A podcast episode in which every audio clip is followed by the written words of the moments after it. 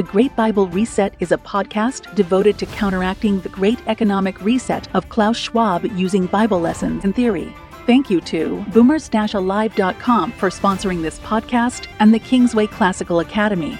This week we are continuing our study on the great books of Western civilization and their effect on our current economical and spiritual crisis. And now your host, Oliver Woods.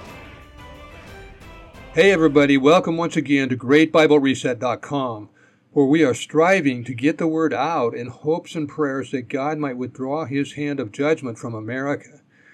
Because, folks, we are not innocent victims who are being haplessly exploited by a small cadre of evil globalists.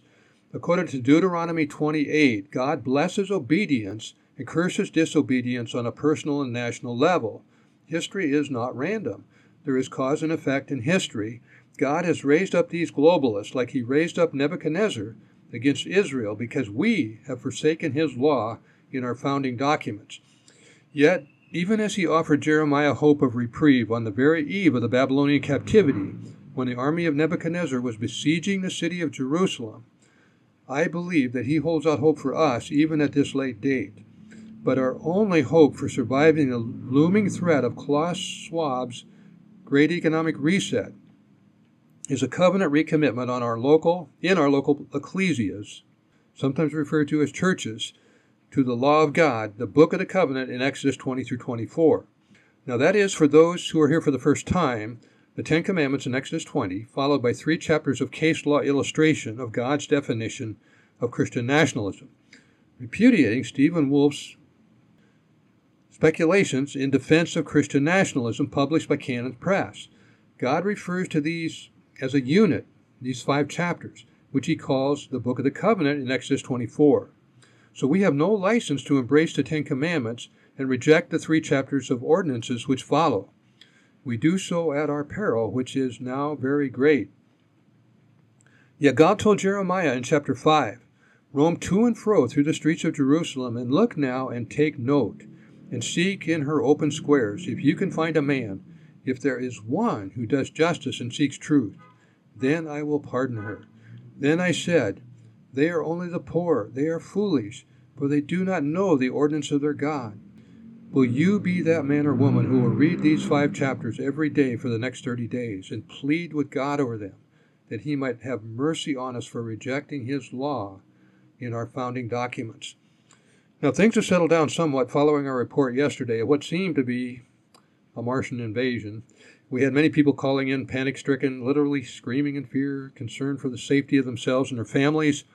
I received reports that there was literal rioting in the streets in Portland, Minneapolis, possibly other blue cities. Um, cities in the red states were not so easily fooled, but sadly, blue state residents are capable of believing almost anything. Apparently, these people tuned in just after our explanar- explanatory introduction and thought it was an actual Martian invasion. So today, let me put it in plain English so people's fears can be assuaged and know for certain they have nothing to fear uh, whatsoever. In fact, to alleviate those fears, um, here's how the podcast would have sounded if all the suspense and theater of the alleged Martian invasion had not intervened.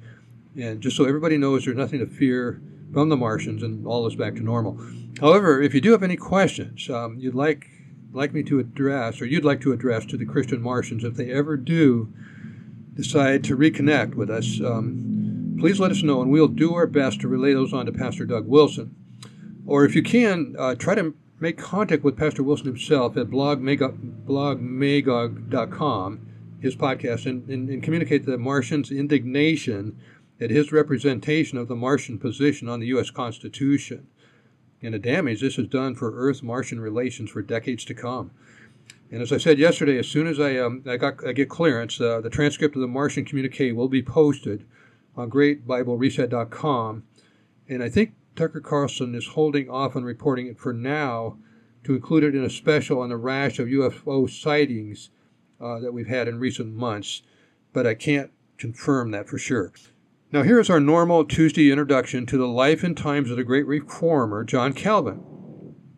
Calvin built on the work of Luther to extend the work of the Reformation into the rest of Northern Europe. His Institutes of the Christian Religion opened the Bible to the common man. Christian leaders from all over Europe studied under Calvin at Geneva, Then they carried his teaching back to their homes with, re with uh, dramatic results. France, England, Scotland, and so forth.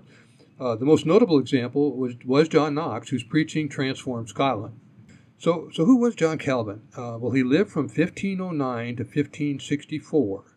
Uh, he's best known for explaining Reformation doctrine in the Institutes of the Christian Religion, published in fifteen thirty-six, and in his commentaries. The latter covers all of the Bible except the book of Revelation.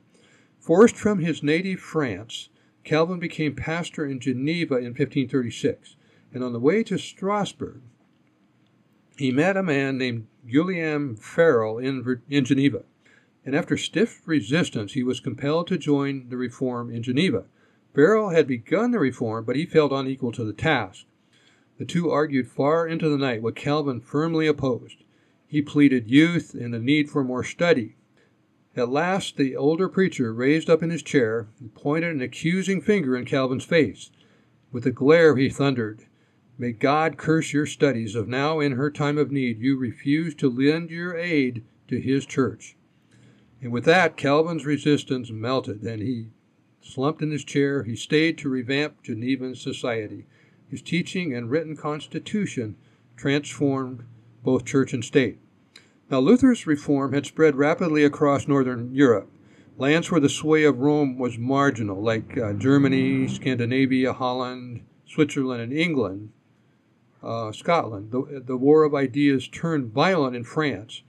France uh, was caught in the crossfire of the two unyielding factions.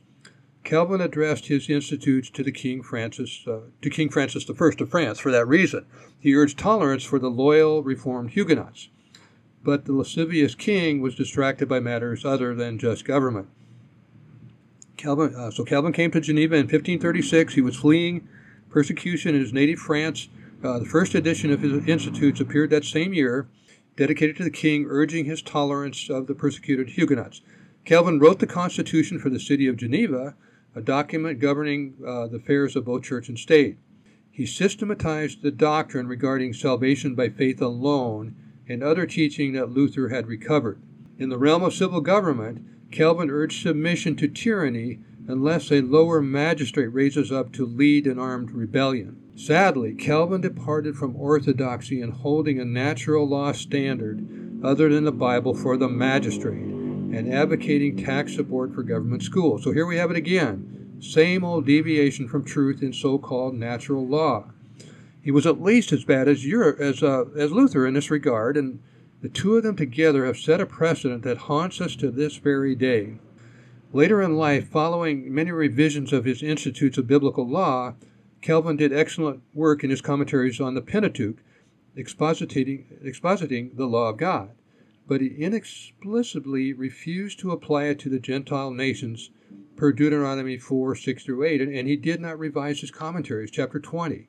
Where he dealt with civil government. He didn't revise them. He had an opportunity to do that, but he did not. The refusal of Calvin and Luther to apply the equity of the law of God to their own governments haunts us to this very day, provides an historical excuse for, author, excuse for authors like Stephen Wolfe in defense of Christian nationalism to engage in E V N, natural law speculation, that can only provoke the wrath of God against the nation. It's an heretical attack on the supreme authority of the law of God, and it's the, which as the only standard of justice for the nations. When we resort to natural law as, as the foundation of truth, even theological truth. Thankfully, we have God's promise of Isaiah two. In these last days before the second coming, the nations will beat their, will beat their swords into plowshares and their spears into pruning hooks. Thank God. So thank you for tuning in today.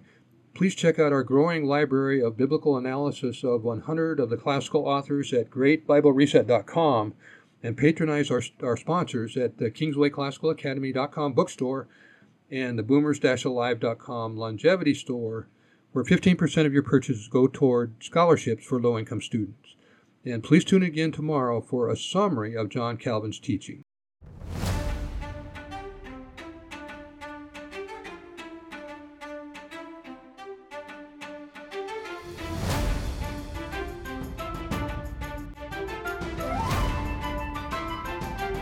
Thank you for listening to today's episode. For more episodes, visit Great Bible Reset dot com. And to help support the podcast and Kingsway Classical Academy, visit our sponsor at boomers dash alive dot com.